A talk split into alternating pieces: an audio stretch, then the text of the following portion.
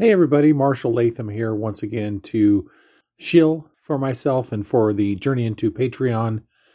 Uh, just to let you know, this episode of the Comics Cave aired on the Patreon feed about three years ago. And it's taken me that long to publish it out here on the main feed of the podcast. There's still about four or five other episodes of the Comics Cave just sitting there on Patreon waiting for you to come read them. I also do a personal address on there every month to my Patreon listeners uh, where I talk about things I've watched on media. I talk about things going on with my writing, with the podcast, with my personal life, and uh, answer a question of the month on that personal address. And there's all kinds of other extra and early stuff up there. I encourage you to go check it out and see what you think. I recently had a longtime listener of the podcast uh, try out the Patreon for seven days, and then he became a Patreon subscriber. I was happy that they enjoyed what they found enough to go ahead and and uh, support the podcast through Patreon. So if you'd like to check it out, I'd, I'd encourage you to do the same. But for now, here's me talking about Superman Red Son. Welcome to the Comics Cave. I am your host, Marshall Latham. This is our second exploration of the Comics Cave, and it's taken us a while to uh, go spelunking back here, so to speak. Uh, come over here. I, I dried off a spot for us over here. Oh, don't mind the bats. They're just uh, going out for the night.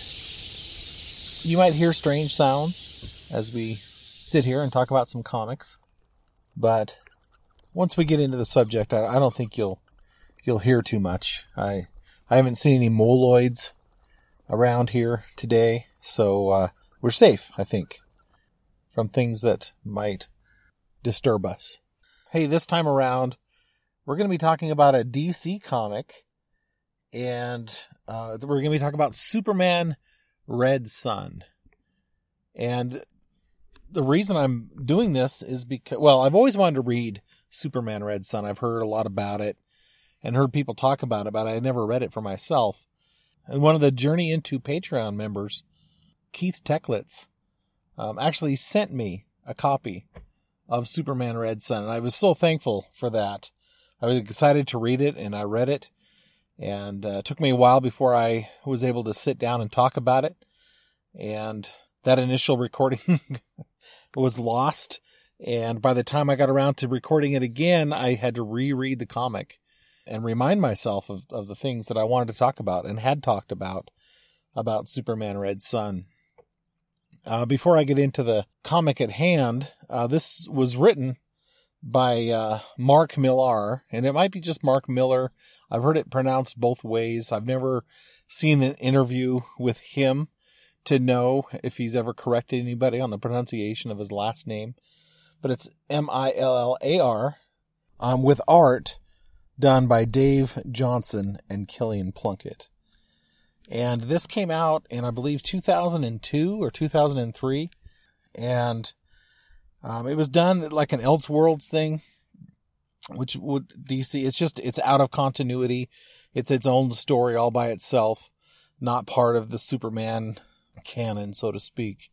And while we're talking about Mike Millar, he's actually a Scottish comic book writer, and he's written a lot of things for the 2000 AD comics uh, which is a UK production that's been around for a lot, a lot of years, uh, which has serialized stories, I guess you could say, like Judge Dredd and a bunch of things. So he's done a lot in that. I think that's where the Kingsman movies came from, was stuff that he had written for 2000 AD.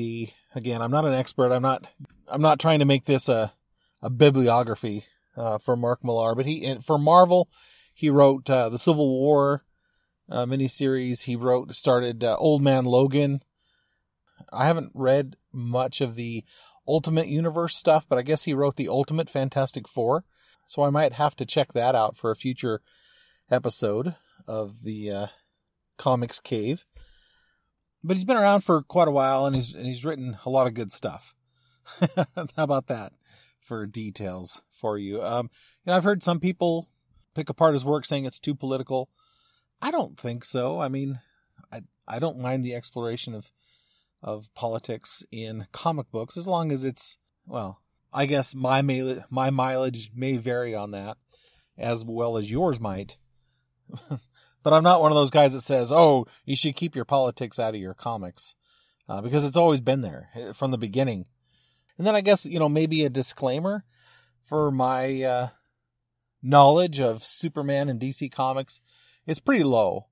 I mean, Superman as a character has been an iconic thing for as long as I've ever known. Uh, of course, it, Superman was was created in the 1930s. It's gone through a lot of different changes and whatnot, but the essential idea of Superman has been around for almost 100 years now. 90, you know, shy 10 years, I guess and it's part of the popular culture. Everybody, when if you say Superman, everybody knows who Superman is. Probably throughout the world, I would say. Um, it's very iconic, and you know the, the, basic gist of Superman, which you already know, but just to, but just to set up for our discussion around Red Son is that Superman is from another world. He's from he grew up on the planet of Krypton, which was on the verge of being destroyed. Uh, his name was Kal-El, and his father was Jor-El, and his father was a scientist, and he knew that Krypton was going to be destroyed. And he knew this, and he tried to warn the people of Krypton, all the government people, and whatever, and they didn't believe him. And he made this little craft, and you know he wanted to evacuate his whole family, but he didn't have enough time, and so he put his son in this spaceship and jetted him off to go to Earth. And after Superman the baby was jetted off, Krypton did blow up. It was destroyed. And of course there's there's been lots of you know ways around that and Krypton's come back in a lot of different ways over the years in the comic books. Again, I'm no expert, but I know a few things. And the the spaceship lands in Kansas or Smallville or whatever you want to say, Midtown USA, uh, to a farmer, Ma and Pa Kent, raised him up on good old fashioned American values, um, gave him a, a sense of what was right and what was wrong. And when he got older, he became Superman. And he moved to Metropolis and he took on the secret identity of Clark Kent, a newspaperman. And when he was aware of danger, he would go out as Superman and, and save the day. That that that's the essence of who Superman is. And as I said, over the last 90 years, there's been uh, many things that have happened to Superman and and different things, but that's the basic idea, right? Everybody knows that about Superman. So I guess that brings us to this comic, Red Son, where it's postulated that instead of landing in the middle of America, the spacecraft landed in the middle of Russia or the USSR. And he was raised by Russian farmers and their values. And so it sets up this dichotomy of capitalism versus communism. But just who is Superman? Does it matter where he lands? Who is Superman and, and what does he become? And I guess, you know, whenever you take a strong stance like that or you you present something that's this bold of a change you know you're going to get some kickback people not liking that idea. What are you saying about this vision of what we know superman to be? Um, but it's an interesting idea isn't it? So this series uh, red son is it's a series of three comic books. Uh, the first one is called rising the second one is called Ascendant, and the last comic is called Setting. So it's like the sun, the red sun, kind of a play on words there. Um, so I'm going to go through this comic. I'm, I'm going to spoil the heck out of it. I'm going to tell you the beginning, the middle, and the end. I'm not going to try to get too far down into the weeds of it, but I am going to describe a lot of the details. and I'm going to tell you the plot points. And so, um, I guess if you don't want that, then this is probably not good for you to listen to. Uh, but feel free to go read Superman Red Son and then come back and listen to me talk about it. But if you don't want it spoiled, um, I'm going to spoil it from now on. Uh, we start out, I believe it's like in the 1950s. President Eisenhower is the president in the United States. And on the television, there's this Russian announcement that they have a Superman. And they show a video of his powers and things that he can do. Uh, Stalin is in charge over in Russia. At this time, he is the leader. And he's kind of adopted Superman as the protector of Russia, of the USSR. Uh, but what's kind of neat about the way this is done is that while Superman is posing with Stalin and, you know, who's part of the Communist Party, um, he's very much still a man of the people. He's not into the politics of the, the land. He believes in Russia. He believes in taking care of the people and believes, you know, he's been raised uh, to follow the communism and believe that it's the correct way to live. But it's all about him saving lives. He's still Superman. Anytime there's somebody in danger, he hears it and he goes and he saves people, just like he would, just like he always has, that we've known. Uh, so the fun part of this for me was discovering other people that we know from the Superman mythos and that we see where they are within this world. And, uh, you know, Lex Luthor is no different. Well, he's a little different, but, uh, you know, he's still the same Lex Luthor, extremely smart. In fact, this comic goes out of its way, and I, I guess I haven't read a lot of mainstream Superman to know just how smart Lex Luthor is, but, uh, they make him extra, extra smart in this, um, where he's playing multiple games of chess while figuring out the uh, cure for whatever the economy and and all this stuff. He's just more than an expert that you could ever imagine.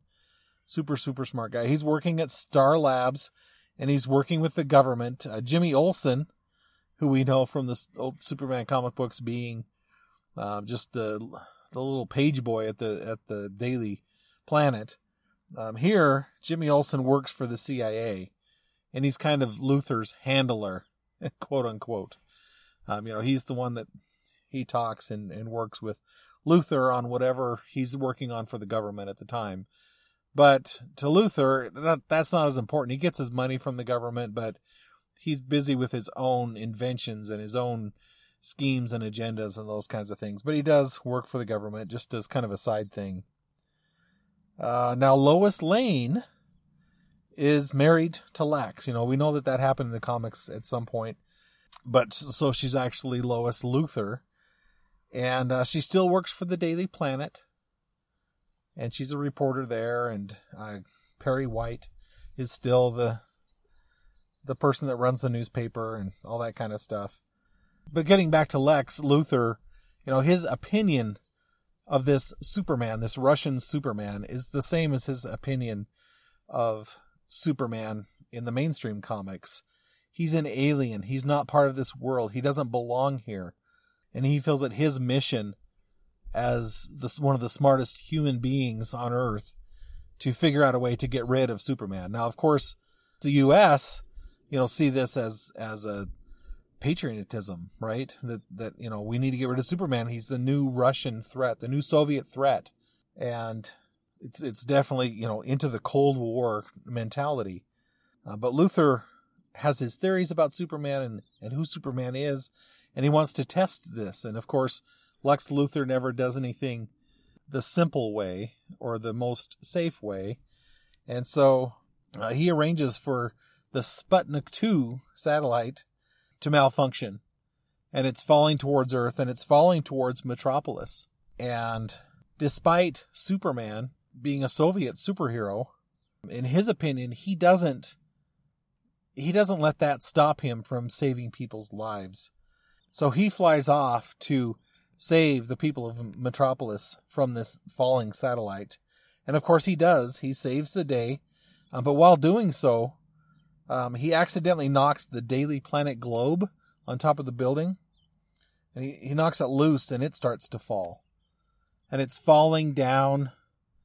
And you see this little boy with a little red balloon and the, the globe, the Daily Globe is falling right down on top of him.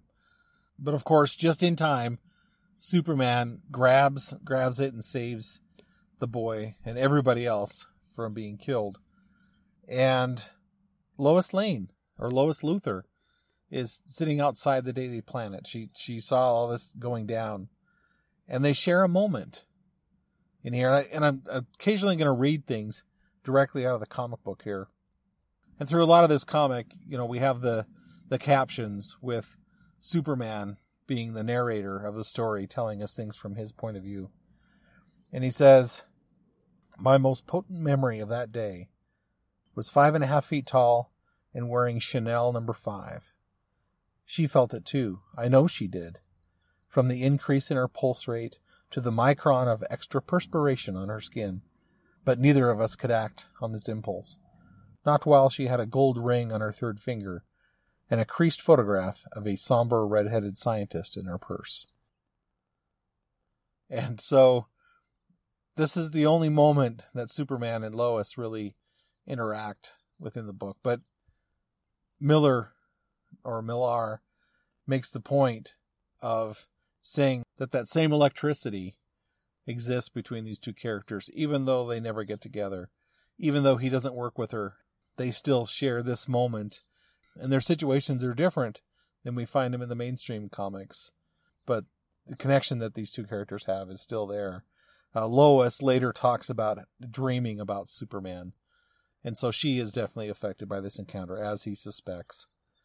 Another character that we have in here is uh, Stalin's illegitimate son, who is captain of the uh, military, I guess, uh, Pyotr and uh, he is very jealous of Superman. Doesn't like Superman. Feels that Stalin is trusting him too much and giving him too too much power within the government. Um, he knows that he'll never become the leader of the country with Superman around and th- these kinds of things. And it, it's very interesting. At one point, when uh, Pyotr, you know, he does they they start like a Superman Day celebration kind of thing, and uh, Pyotr isn't there and so Superman goes to talk to him and say, Hey, what's going on? What's wrong? And, you know, Pyotr tells him, You don't understand the things that I do for this country, for our leader. Uh, you just go around and, and save people and take all the glory, but I have to, you know, take care of the dirty business and the underbelly. And he, he tells him this experience of carrying out some orders to stop a couple dissidents that were protesting and printing anti Superman leaflets. So, and he killed them. It was a married couple, uh, but they had a son. And there's this little boy that Pyotr talks about, and the kid is just staring with hatred at Pyotr, and Pyotr even shoots him in the shoulder to get him to leave, and then screaming at him, "Get out of here, kid!" And as Pyotr's telling Superman this, he says, "The kid couldn't have been more than nine years old, but his glare would have stopped a clock ticking." Those weren't a child's eyes. They looked too patient. I will never forget the way that boy stared at me. And so we will we will come to find out that this boy becomes the Russian version of Batman, the, the Bruce Wayne of this. I don't believe he's called Bruce Wayne. I don't think we even know what his name is, but uh, he does become the Russian Batman in this, which I thought was kind of cool. We see a lot of characters from DC Comics brought out in this in different ways. In fact, Wonder Woman is at a big gala event while her mom talks to, to Stalin and she dances with Superman and they're kind of att- attracted to each other at this time. As things progress, you know, Lex Luthor has many, many theories and, oh, I guess I didn't. So he, he proved, since he caused this the Sputnik satellite to fall, this was his experiment because he believed that Superman would save anybody regardless of whether they were Russian or not. And so he proved his point that yes, he would. And that's a very dangerous, you know, what if he wouldn't have? Uh, but anyway, Lex creates like this uh, he what he who he calls Superman two. It's kind of a robot with a personality, and it kind of you know it kind of represents the bizarro version of Superman. And again, I know enough about Superman to know a lot of these things. Uh, I've read oh like uh, I think I have I still have the uh, it's a collection of like the greatest Superman stories ever told, and I you know I've read that collection, and you know I've I've read and of course you know through TV and and uh, animated shows and stuff like that. I, I know a lot of these basic Superman villains and concepts. So and it's kind of neat to recognize these. Um, so yeah, he kind of creates this bizarro version of Superman and sends him off to fight Superman. But this Superman 2 or whatever, in battling with Superman, I can't remember exactly what it was, but there was something that, like a bomb or something that was going to destroy the area. So this Superman 2 sacrifices himself to save everybody else. Toward the end of this first comic, uh, Stalin dies, and the people want Superman to be their leader. Um, but Superman doesn't want to. You know, he tells Pyotr, he said, I came to Moscow to help the common man. I'm a worker, not a public speaker. And so again, the, the Superman that we know from the mainstream comics is he's the same Superman, even though he's a Russian at this point anyway, which I think is really kind of neat the way that uh, Millar did that. So you know the the country, the USSR, is in unrest and in an unstable position because Stalin is dead. Who's going to take it over? And uh, Superman is is flying through Moscow, and he runs into a girl that he used to know growing up. Her name was Lana. Imagine that. Uh, let me see if I can get her last name right. Lana Lazarenko. He grew up with, like I said, on the farm, and uh, he learns how much the people are suffering, and he's upset by it that these people are starving and don't have anything to eat, and they haven't eaten in days. And she has a little son, and he just, or a little brother maybe, and uh, you know, Lana says, "It's okay, Superman. You can't take care of everyone's problems." And then Superman says, Actually, I can. I could take care of everyone's problems if I ran this place. And to tell you the truth, there's no reason why I shouldn't. And so at the end of this comic, he becomes the leader of Russia, the leader of the USSR. And I, I enjoyed reading this as a collection, but it would have been kind of neat to think on that a little bit. To have read that first comic and have to wait a month to read the second one and think, holy cow, how would Superman be as the leader of Russia? And what would that mean, you know? Uh, and so then we go into the second part of this comic, and it's uh, it's called Ascendant, like I said, and it's skipped ahead a couple of decades, I think. I, it didn't quite give an exact date um, when this next installment, but it talks about things that makes me believe it's in the early 70s.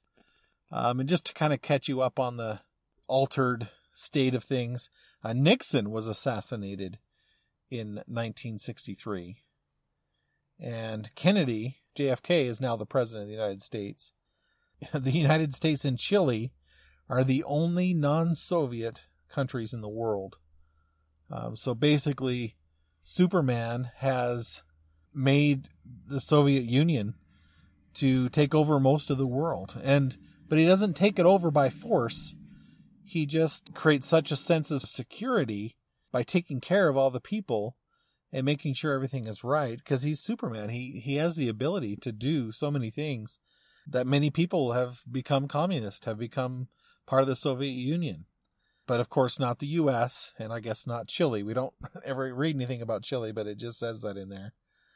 It starts with action uh, right at the beginning of the second installment of the comic here and uh, Lex Luthor's been working with Brainiac, I guess, and but Superman defeats them, and uh, I guess Brainiac was supposed to shrink the the entire city of Moscow, but instead he shrunk the entire uh, city of Stalingrad, and it now resides in a glass case or a bottle, uh, very similar to what we see uh, of the Kryptonian city, Kandor, in the mainstream comics. You know, it's a little bottle city, and Many times in the comics, Superman would shrink down and uh, have adventures on Kandor or do things with the Kandorian uh, people. This was the the last remnant, right, of Krypton. But here, it's a it's a town.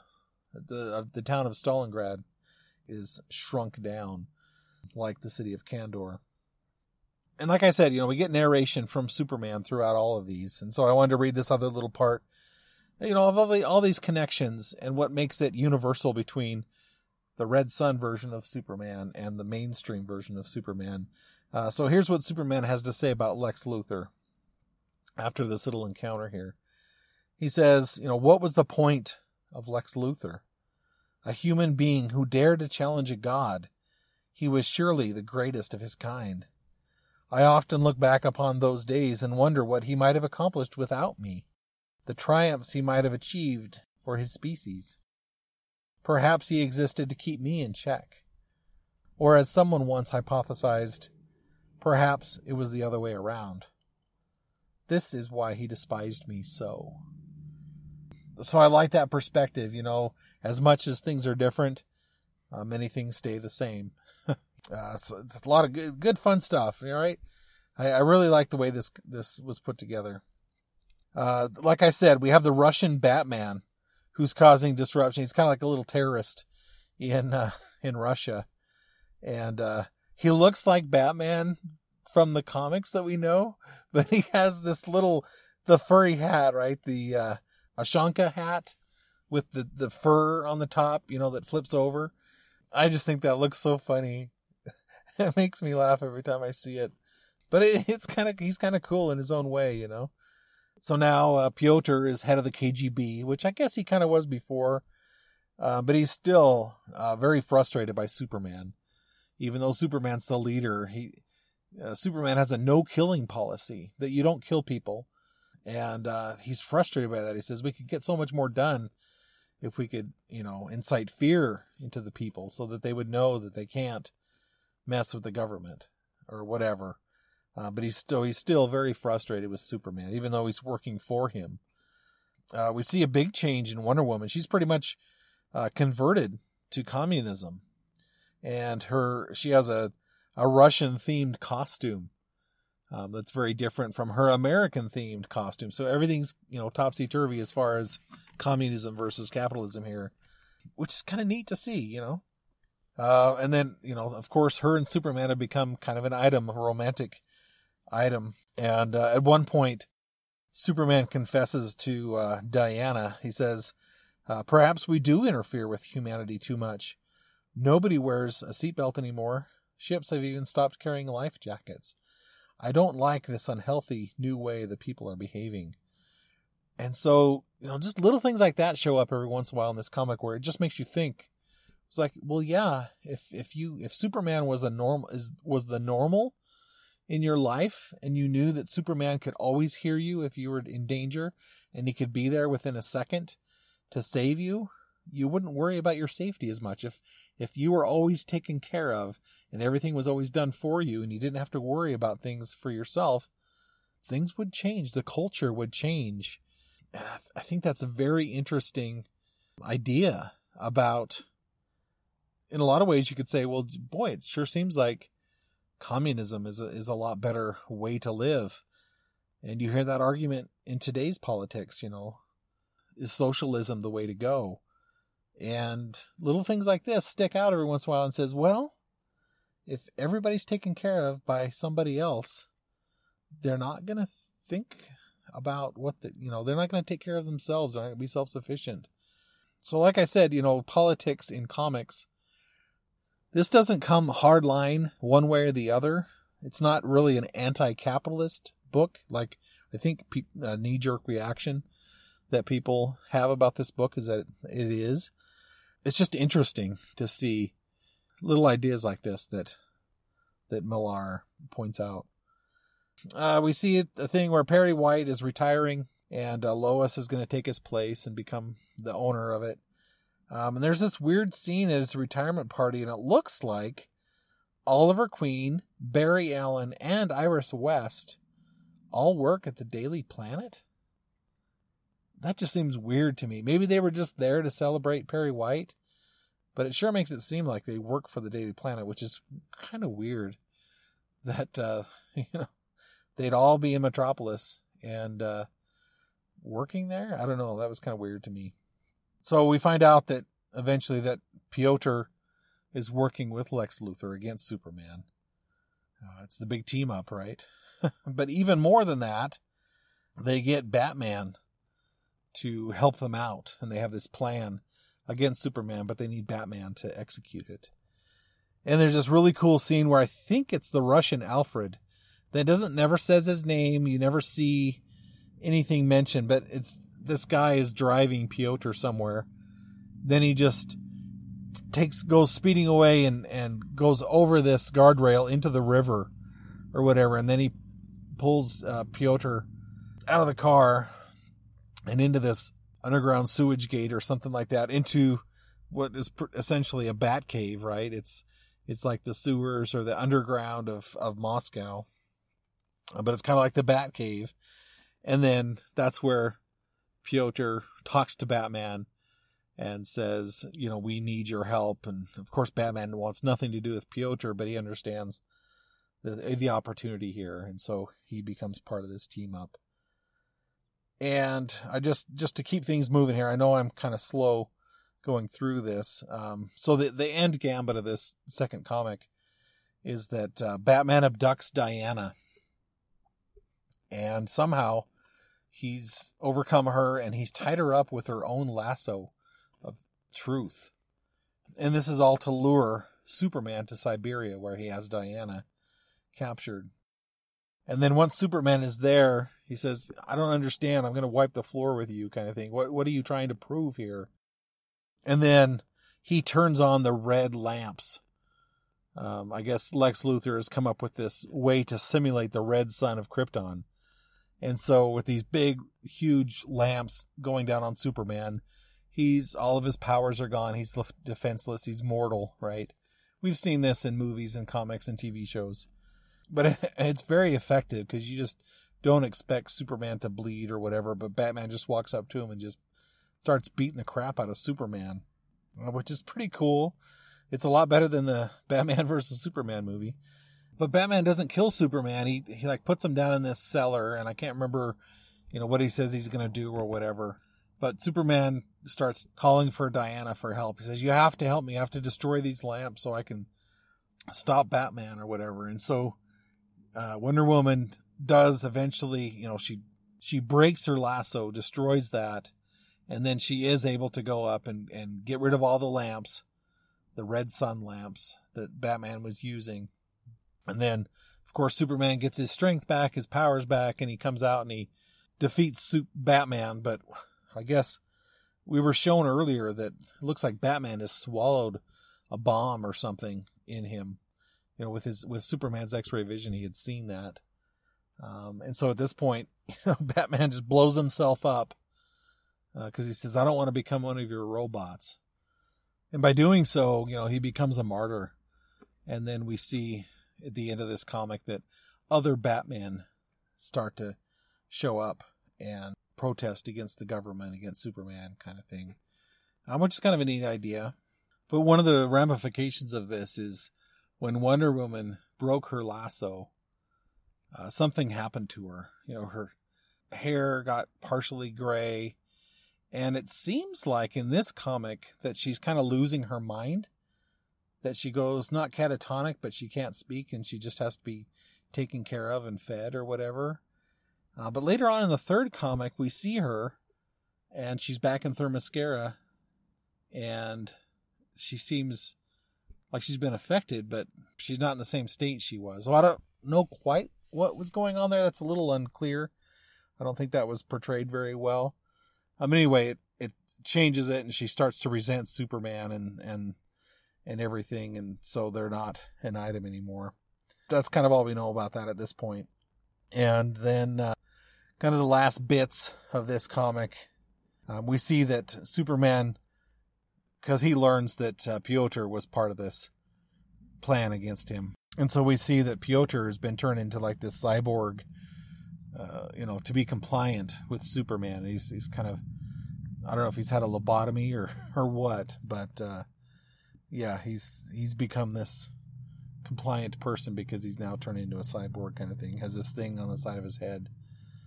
Um, so I guess that's what Batman was referring to is I don't want to become one of your robots. And then in in that we also find out that uh, Superman is using a reprogrammed Brainiac uh, machine to handle most of the day to day operation of Moscow and, and the Soviet Union, essentially. And they talk about him going to his winter palace or something like that, which is basically the Fortress of Solitude, right?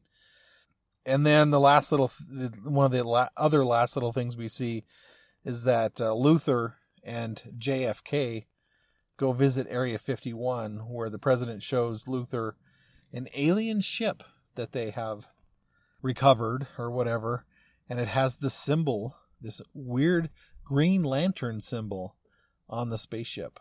And so that's all we kind of see. And they learn a little bit that they should that there's a ring and a lantern, but they don't know much else about it. So that's kind of set us up for the last issue, the third issue of this Superman Red Son.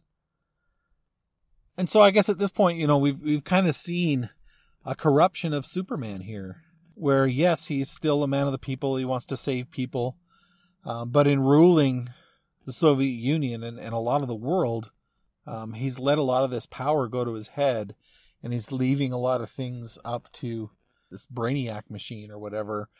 And he's also, you know, if people are non-compliant with what he wants, he's turning them into these cyborgs or whatever. So he's not as much. I mean, he his motives are still good. He still wants to take care of people and have them rely on him for their safety and security. But with this power over the people, he's kind of been corrupted a little bit. And we see a lot more of that in the next installment here, in this third installment. So it's named Setting, like the setting sun. And we've jumped now almost like 30 years up to 2001. We have this little bit at the beginning of here of again narration of Superman talking about the state of things in the world. And he's kind of up on this satellite in space looking down on the world. Basically, you know, it talks about how him, the Superman and Brainiac kind of rule the global Soviet population like clockwork. Superman has this narration going on, and he says, Every adult had a job, every child had a hobby, and the entire population enjoyed the full eight hours sleep which their bodies required. Crime didn't exist, accidents never happened. It didn't even rain unless Brainiac was absolutely certain that everyone was carrying an umbrella. Almost six billion citizens, and hardly anybody complained, even in private. and so again, it asks that question Is safety and security the only thing that's important?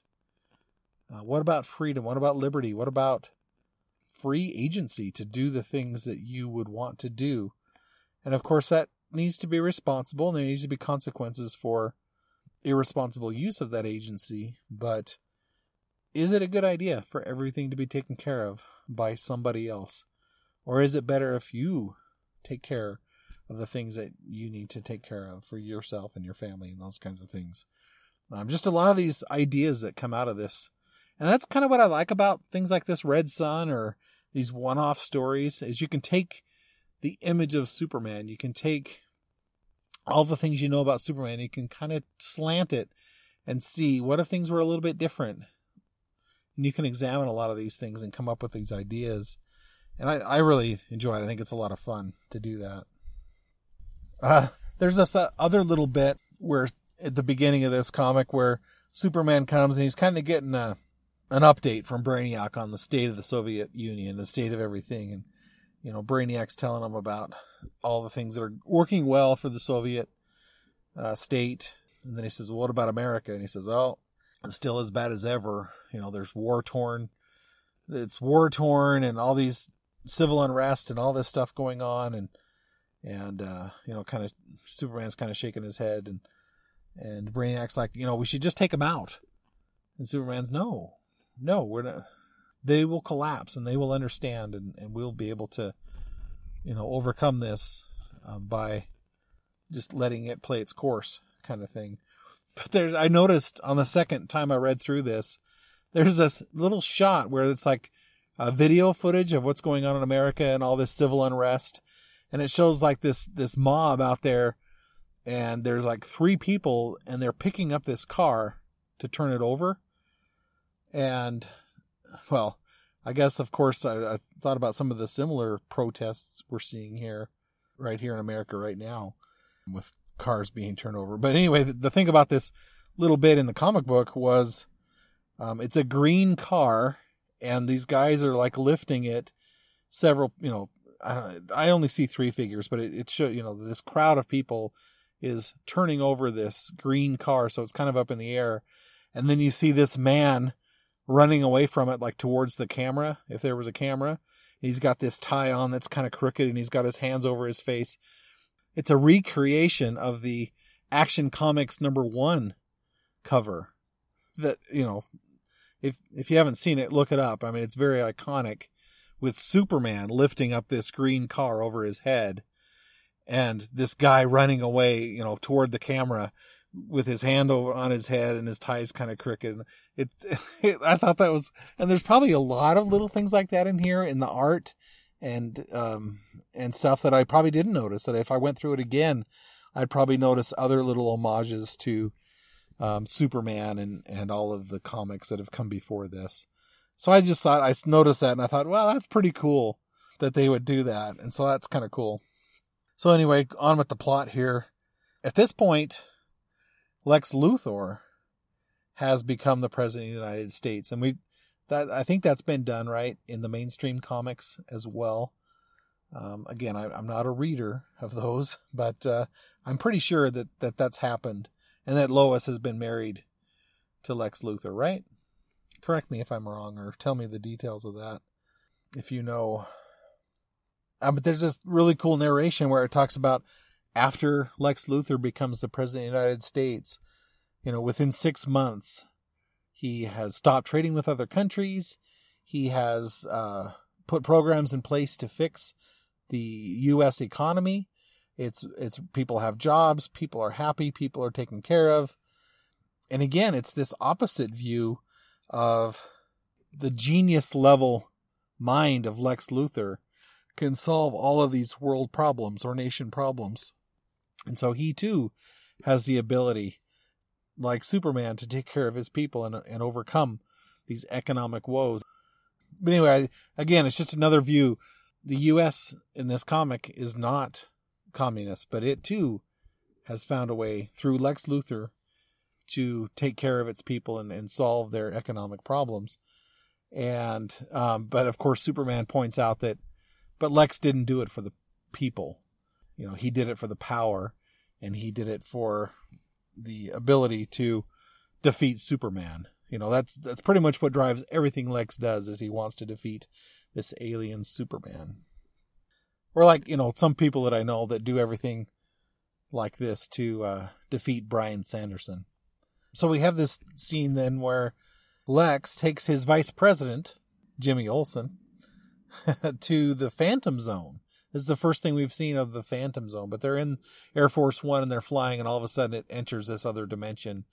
And Jimmy Olsen's just like, "Whoa, what the heck is this?" And he's like, "Oh, I like to call it the Phantom Zone." Um, so again, just a little nod to the mainstream uh, stuff that we know about Superman in the comics and stuff like that. Uh, but anyway, he tells, you know, Jimmy Olsen, or I don't know, he, he always calls him Jimmy. So uh, I guess we had Jimmy Carter here, right? So, so he shows them that uh, Green Lantern is working, and it says, you know, it took 18 months, Lex says, to crack that 24 word combination but it was worth every picosecond. And I just thought that was cool. I was like, as I read that, I'm like, 24 word, what is it? Brightest day and darkest night. What, what is that? and then later on, when we see the Green Lantern Corps, which is all a uh, bunch, bunch of Earthmen led by who else but Hal Jordan, right?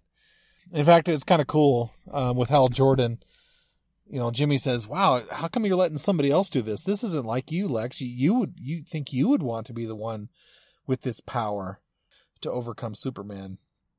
And uh, Lex tells him, he says, Well, I couldn't use it on myself because it's powered by honesty and willpower, unfortunately, or something like that.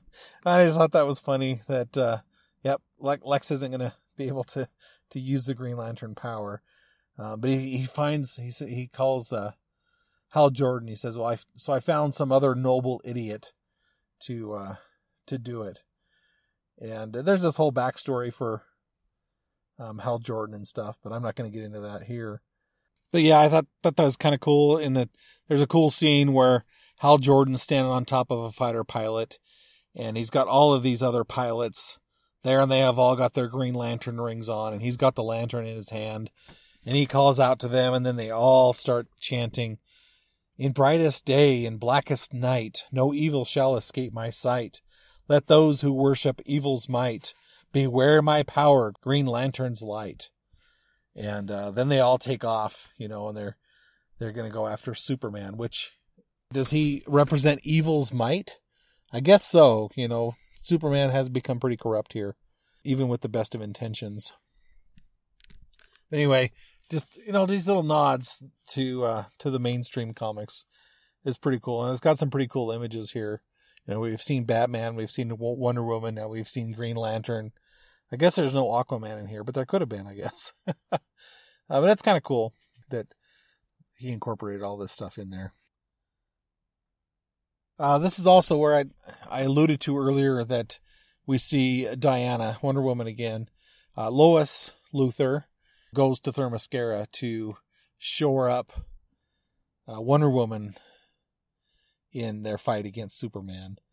And so when you know, like I said, Diana's view of Superman is that he's you know, she thought he was different than all the other men in man's world, but uh, he's just the same. He's just after power and all this kind of stuff, uh, which is an interesting take again. So we have the Green Lantern Corps that are going to go after Superman. We have um, all the Amazonians now that are going to go against Superman. And uh, there was something else. Well, and then, so again, uh, Brainiac is trying to convince Superman that we need to invade the U.S. We need to just take them over. And Superman st- says, no, that's not how I want to do it. And uh, to quote him, he says, uh, Everything I have accomplished so far has been done by winning the argument. I could have had my utopia overnight if I'd hammered the world into submission with my fists. And so, in his mind, you know, he's, I guess, truly, he hasn't conquered the world with an iron fist. He's done it by, you know, taking care of them and controlling everything um, for everybody so that uh, they don't have to worry about anything. And again, it's just interesting concepts. I, I really like the way they did that here. And then as he's debating this with Brainiac, Superman is debating this with Brainiac. Lex Luthor shows up in the Fortress of Solitude, or the what do they call it, the Winter Palace, or something like that. You know, he says, "Hey, says I, I came here to to fight you on my own terms. Are you ready to lock horns with the most dangerous mind in the world?" And so basically, he wants he wants to fight Superman in a battle of wits, right? But before Luthor can do anything, you know, Brainiac has all these cables come out of the wall and snags uh, Lex Luthor and drags him back into this control room or whatever. And, and Superman's like, What are you doing? And Brainiac says, I couldn't allow him to debate with you, Superman. Entering a conversation with a level 9 intelligence is more dangerous than any death trap. My calculations were that he would have talked you into suicide within 14 minutes. And so I guess that was Lex Luthor's ploy. But anyway, with Lex Luthor gone, Superman goes to uh, take on all the these forces that are coming against him, and he kind of makes short work of it. He takes care of the Green Lantern Corps pretty easily.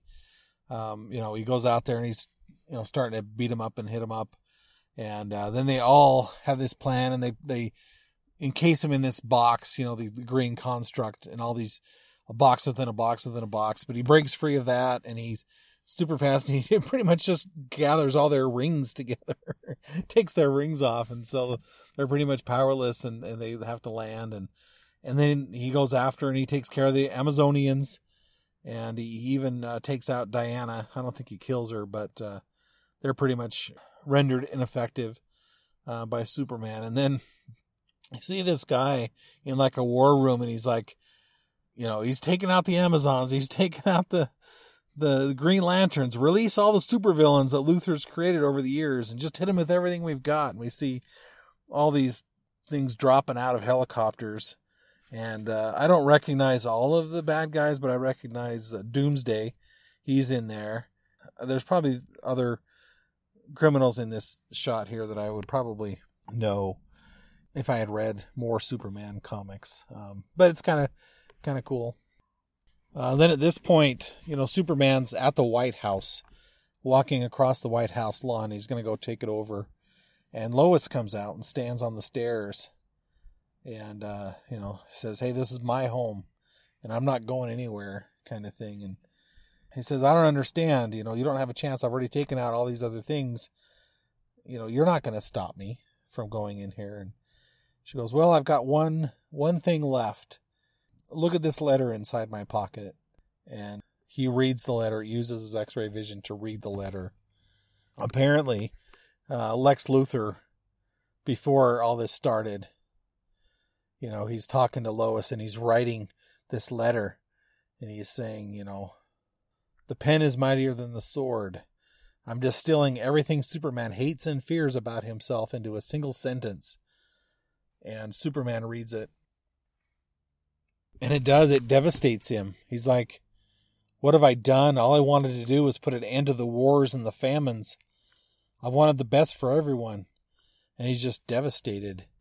And Lois says, Well, geez, what was in this letter? And she pulls it out and reads it, and it says, Why don't you just put the whole world in a bottle, Superman? And I guess I forgot to tell you, you know, I talked to you about the Stalingrad that was uh, shrunk down and put into a bottle. Well, there was another scene that I didn't talk about where uh, Superman is talking to the people of Stalingrad, and and their city was attacked by this microscopic bug or whatever, and not destroyed, but there was a lot of damage, and people had been killed, and Superman is there in the bottle um, through a projection or whatever, talking to the people of. I almost said Kandor of Stalingrad, and you know they say, "Where were you Superman. You, you haven't been here recently. You're supposed to check the filters on this at least every, I don't know, on, on some period. And Superman, sorry, I've been distracted a lot lately. I, will check the filters, you know, every hour, every day or whatever from now on so that this will never happen again.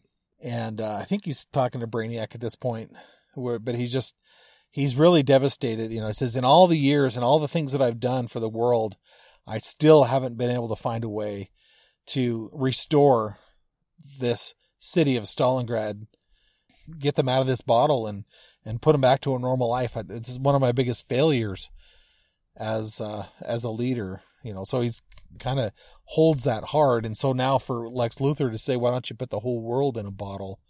That just breaks Superman. He realizes um, how far he's gone and and what he's done, and he doesn't want it anymore he realizes that he's probably gone too far in his quest to help everybody and keep everybody. And so he pretty much calls off the mission. He says, We're going home. Um, we're not going to worry about taking over America anymore. And then Brainiac comes out of his spaceship or whatever, and he's like, Are you sure about this? Is this really what you want to do? Isn't there anything I can do to convince you otherwise not to do this? And Superman is pretty much like saying, "No, you know, we don't have the right to interfere. We we shouldn't have gotten as involved as we have with these people's lives. You know, I'm not even from here." He says, "There's absolutely nothing you could do to to change my mind." And then Brainiac says, "Well, that's just unacceptable." And you know, he hasn't been Superman's helper or slave or whatever all this time he's been playing Superman this whole time and getting Superman to do what he wants. And he starts hitting Superman with kryptonite and and taking out Superman basically and he's saying, "You really think you could program me? I'm a level 12 intelligence. You had no no chance, you know, if you couldn't deal with Luthor, you're definitely not going to deal with me. I don't think he says that exactly, but that's kind of what I took from it. You know, so he's going to pretty much take Brainiac is pretty much not going to take over the world. And then just before he sends the killing stroke or whatever, Brainiac loses all power to his spaceship and himself. And people aren't sure what's going on. And then we hear from Lex Luthor, who is in the belly of whatever the machines at the uh, Fortress of Solitude. And uh, he says, You should have never let me in here, kind of thing. And then Superman is talking to Lex, you know, and saying, You know, we're going to have to work this out. I realize, you know, that what I've done is wrong, but, uh, you know, we're going to have to talk about things or whatever. But then there's a countdown to, to, uh, self destruct. You know, and Lex Luthor says that, uh, the six mini black holes that are powering his engines are primed to go off. And ask Superman what he's going to do. And Superman says, Well, I'm going to destroy this. So he takes out the, uh, the Brainiac spaceship or whatever. He's taking it out into space so that it will explode. And so it's it's kind of interesting to see this camaraderie now. You know, now that Lex Luthor has the I don't know if he has the winning hand or whatever, but you know, Superman is going out into space to destroy this ship before it can kill everybody on Earth. Uh, but he's probably going to be killed in the process, and it's kind of just this neat interplay between Lex Luthor and S- Superman, and the the spaceship blows up, and we assume that Superman has died, and you know Lex Luthor's like, "Well played, old friend." So Lex Luthor is one, and so you might think this is a bad thing, right? Here's where it gets interesting, and I know I'm going over quite a bit. I'm hoping to to bring this down a little bit, and and you know I don't know if every episode I'm going to get into this much detail, but I just really wanted to get into the nuts and bolts of this comic rather than just kind of talk around the edges of it because there's so many little cool things in here. And like I said, I'm sure there's things that I've missed, but I won't read this whole thing. But essentially, you know, now that Lex Luthor's in charge of the entire world um, at this point and takes over everything, then we talk about all the things that he's able to do throughout his life. He cures cancer, he cures AIDS, he cures all of these diseases and people sleep and they start living longer. You know, this is over the years. And so he lives a long time. And it talks about how he's on his deathbed hundreds of years later or whatever. And somebody asks him, you know, what was your greatest accomplishment? And of course, Lex Luthor says, defeating the alien, my boy. What in the world could possibly compare with saving my people from Superman? And so it's kind of this weird thing where Lex Luthor wins and gets rid of Superman, and the world becomes a better place. And everything is going well for the world, and people are taken care of, and all these things. And it's, and it's, I don't know quite what it's saying, whether that's a bad thing or a good thing. You know, was Lex Luthor right all along? Is Superman, you know, I, I don't know what, what this comic is trying to say and uh, it's kind of a strange. Uh, but then it takes an even stranger turn here at the very, very end. And again, maybe at this point, you still don't want to be spoiled on the very, very end of this. I, I would think if you're this far that you don't care anymore. but I guess the biggest surprise is about to come. So we see the funeral for Lex Luthor taking place.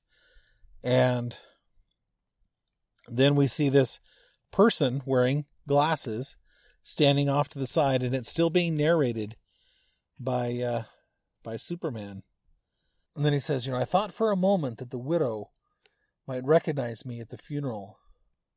Would she see through the glasses and the dark blue suit of the disguise I'd created? And she she feels something is wrong, but she doesn't quite realize what it is.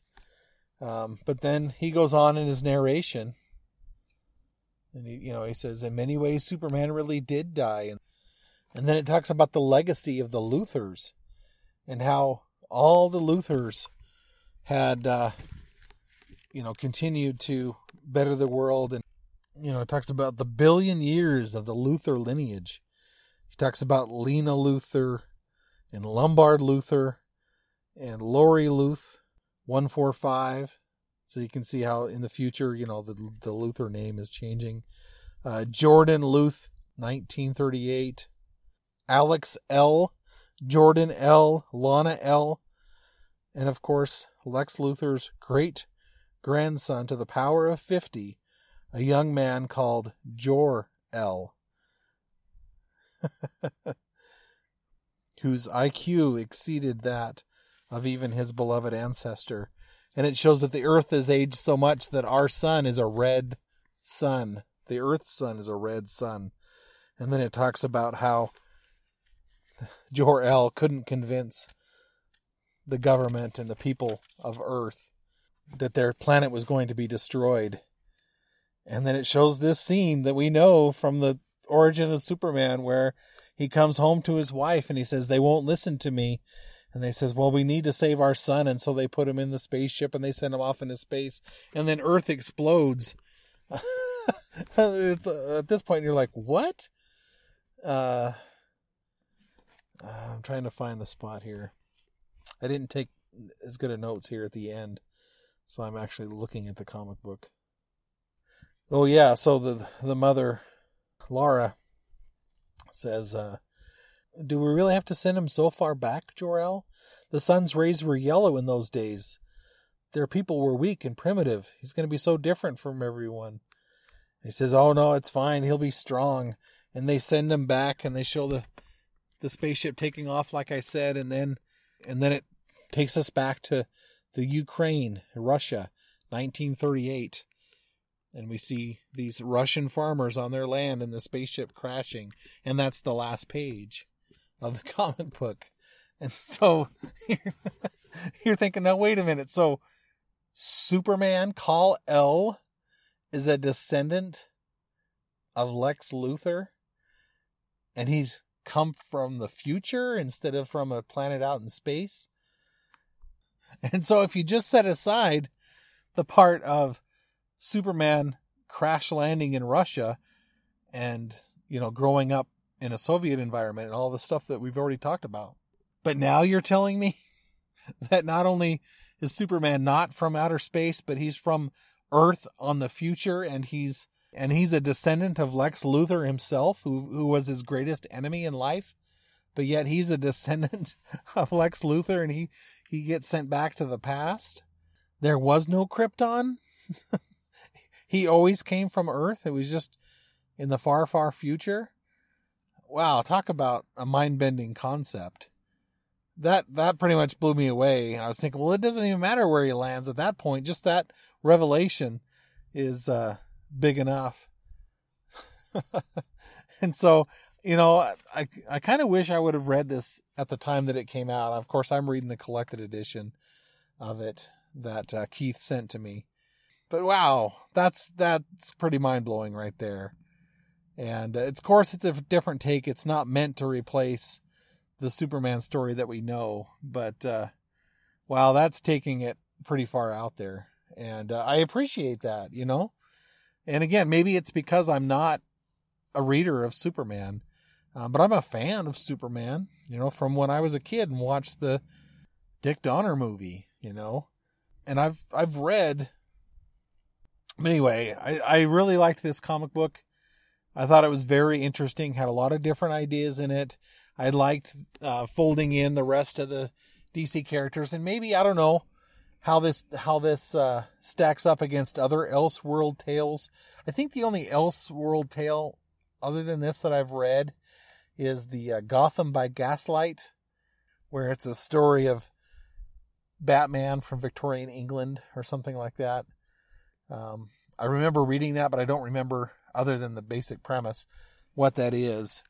So maybe this gets old and tired when you read a lot of different Elseworld tales and different takes on the DC universe like this. You know, maybe it, it's like, oh, okay, I see what they're doing here. This is how they're bringing in, this is how they're changing things. Like, say, this is one of the only ones that I've ever read.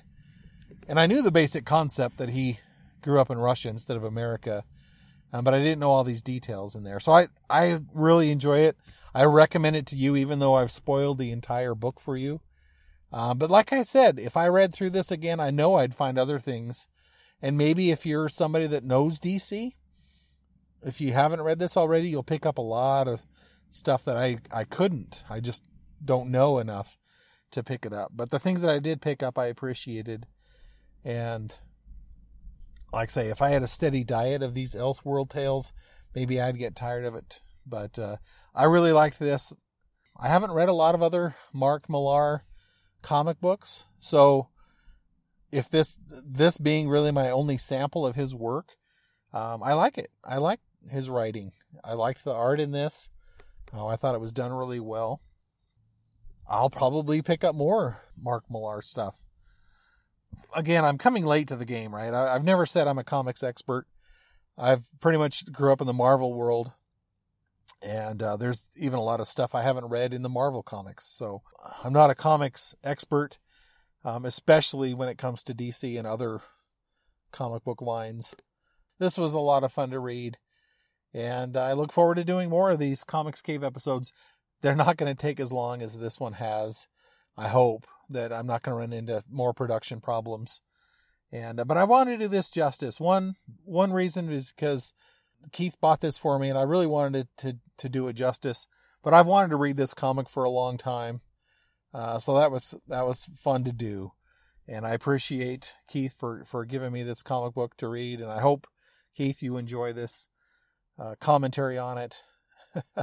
Sorry it's so long in coming, as well as so long of an episode, but I've had a lot of time to think about it, and I've read it read it through a couple times, so I definitely wanted to to give it its due.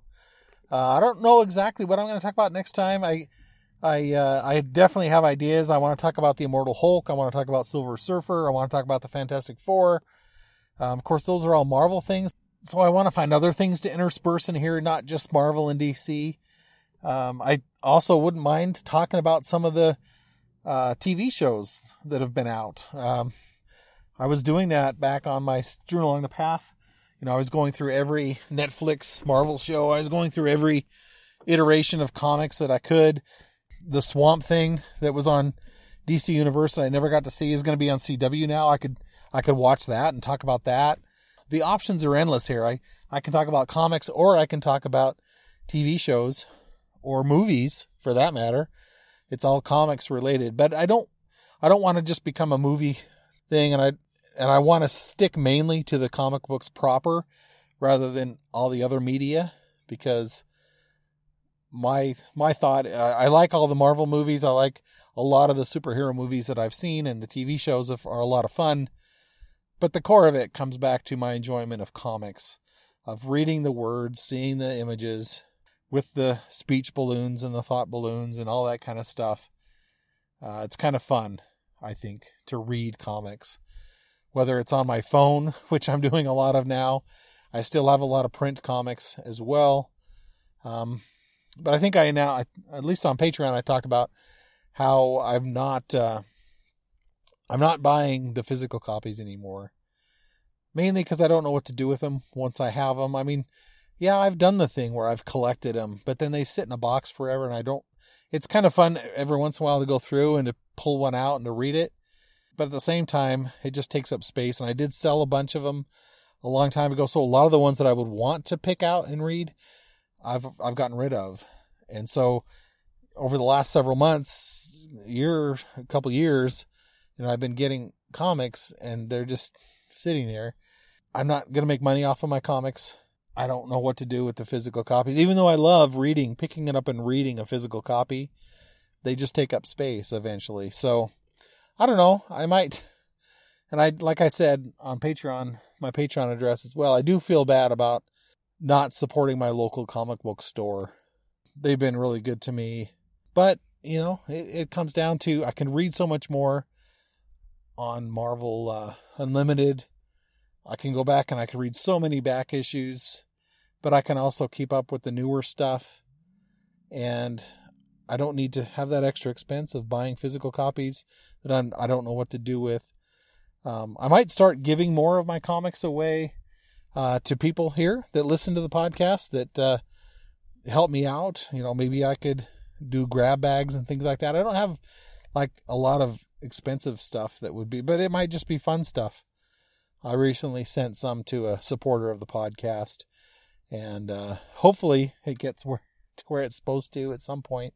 Anyway, I'm I'm just this has been extremely long already, and I want to get this out today, so I better stop talking. But uh, I'm looking forward to more Comics Cave episodes. I hope you are too. I I think they'll be shorter than this one. Uh, my idea is to focus on one comic or two comics maybe, and then you know there'll be a whole bunch of supporting material around it, similar to what I did with that Man Thing episode, my first episode. So that way I'm not encapsulating the details of three books, but maybe just one. But then you know, giving you the surrounding material um, and characters that show up, you know, some of their histories or things that I know about the comic. Uh, so I'm looking forward to that. And I hope you are too. I hope you enjoy this podcast. I hope more than just one person subscribes on Patreon to get these Comics Cave episodes. I might be lowering the price just to get people to read, the, to listen to this. You know, my, my idea behind the pay pay for these episodes is, you know, I, I already give stuff away for free. And if I really want to, to build up this Patreon, I need to put something up for sale that, that would earn me some money for doing these podcasts. It's, it's not the easiest work. It might seem easy and it's definitely easy to listen to, but there's a lot of work that goes behind it. And, uh, you know, this is my way of putting extra things on Patreon that if people want to pay for it, they can. So spread the word that uh, these are available, and I'll talk to you guys later. Uh, be safe while you're uh, stepping out of the comics cave. Uh, watch out for those stalactites, and don't slip there. It, it, gets slippery there. There, there might be some guano on the on the ground there too. I haven't come up with a catchphrase for the end of this show. Get your comics and read on. I guess that's all I can think of right now.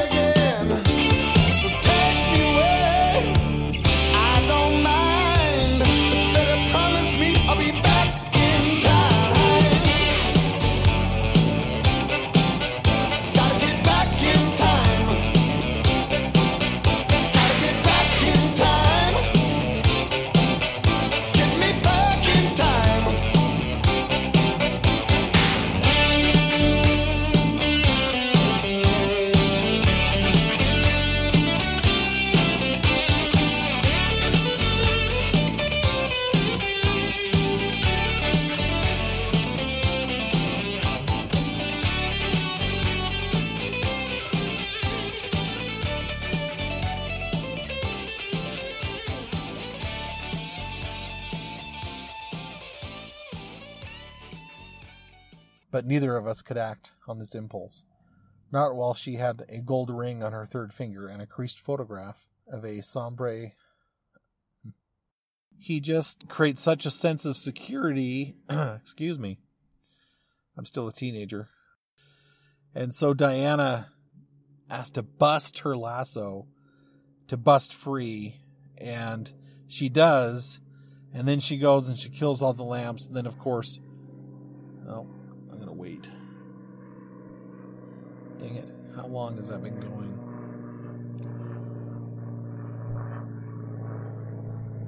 Stupid airplanes. I actually like the sound of them, but it sucks when you're recording.